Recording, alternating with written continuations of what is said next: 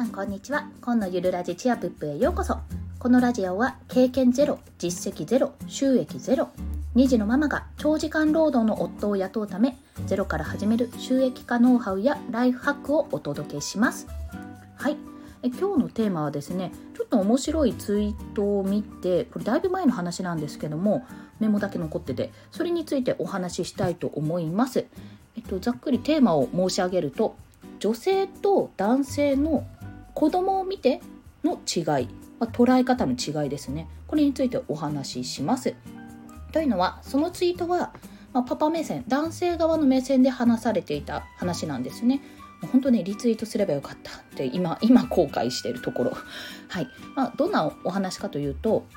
えー、子供を見てって奥さんに言われたんですって。でお子さんをじゃあいいよ分かったってことでその旦那さんの方は見ていたわけですよ。はい、ちょっと奥さんと旦那さんっていうとあれはパパママでちょっと統一しますね。でそのパパさんの方はお子さんがなんか自分一人で遊んでていたんですねその時。なのであ遊んでいるなというのを確認して、まあ、自分はその近くで本を読んでいたんですって読書をしていた。まあ、そうしたらママさんがその光景をその姿を見てねいや全然子供見てないじゃんって何やってんのって言ったんですそこでそのパパさんはななんでそういうふうにママさんは言ったんだろうって疑問を感じたところから話は始まったんですね。というのはここで考え方が女性側と男性側いやママさん側とパパさん側で考え方に違いが出てるんですよ。これはま女性か男性かなのか個人的な見解なのかは正直あの分かりかねるんですがでも私というか我が家も同じような経験があるのでおそらくちょっと近いものがあるんじゃないかなと思っておあのお話ししますね。ここではちょっと女性男性等で分けてしまいますね。でこの男性がパパさん側の意見とすれば意見としては子供を見るっていう内容は子供の安全が確保できているかが問題なんです。で確保できていればあとは子供がね例えば一人で、うん、何でしょうか動画を見ていようが、まあ、おもちゃで遊んでいようがお絵かきしていようがもう一人で自由に過ごしているんであればじゃあ自分もあの安全確認をしながら自分の好きなことをやっていいと思ってる考え方だったんです。ただ女性側このママさん側の意見としては、まあ、子供を見ているっていうのは子供と子供を見ながら自分のことを何かやるっていうことではなくて子供に楽しみや遊びを提供する。まあ、子供が楽しく過ごせるように努めるってところまでが子供を見てる内容だった。で確かねそういう話だったんですよ。要はあのパパさんの方の見方とママさんの方の見方にそれだけの差があったんですね、まあ、子供と関わるか関わらないかっていうところに大きな差があると思うんですよ、ね、ただそのパパさんの方はママさんの行動、まあ、女性側の思考なのかママさんの思考として子供にあの何て言ってたかなすごいそれ以上のギブっていうんですか今現状以上のプラスにプラスアルファで子供に楽しみを与える。もうそういうふうにそういう時間を提供するっていう考えが根本的にあるんじゃないかでお互いにあのそれに気が付いた時にお互いにその考え方の違いがあってあそれだったら確かにそういう行動になるよねって納得し合ったそうなんですねそのお話では。だからあのそこですごいのは、まあ、そこで納得し合ったってところもなんですけどもお互いにそのお互いの思考に歩み寄るような形にその後はなったみたいなんです。まあ、パパさんの方は、まあ、ずっとこう放置しあの確認はね安全確保はしてるけど放置するだけじゃなくてあのちょっと声をかけたりとかこういうのやってみるっていう風にあに少し介入するようになったしママさんはママさんでずっとつきっきりっていうあの観念というか考え方からちょっと離れてみようとか自分の時間を作ろう楽しもうっていう考え方になったそうなんです。これって画期的だなって思ったんですよね。すごい。目指すべき境地じゃないかっていう。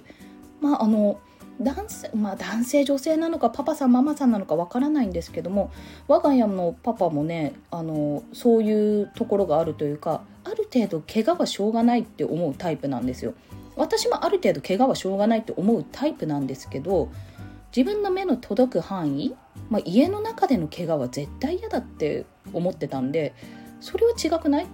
ていうふうに考えてぶつかったこともあったんですよ、まあ、正直ね正直未だに育児に関してはぶつかることも多いですただ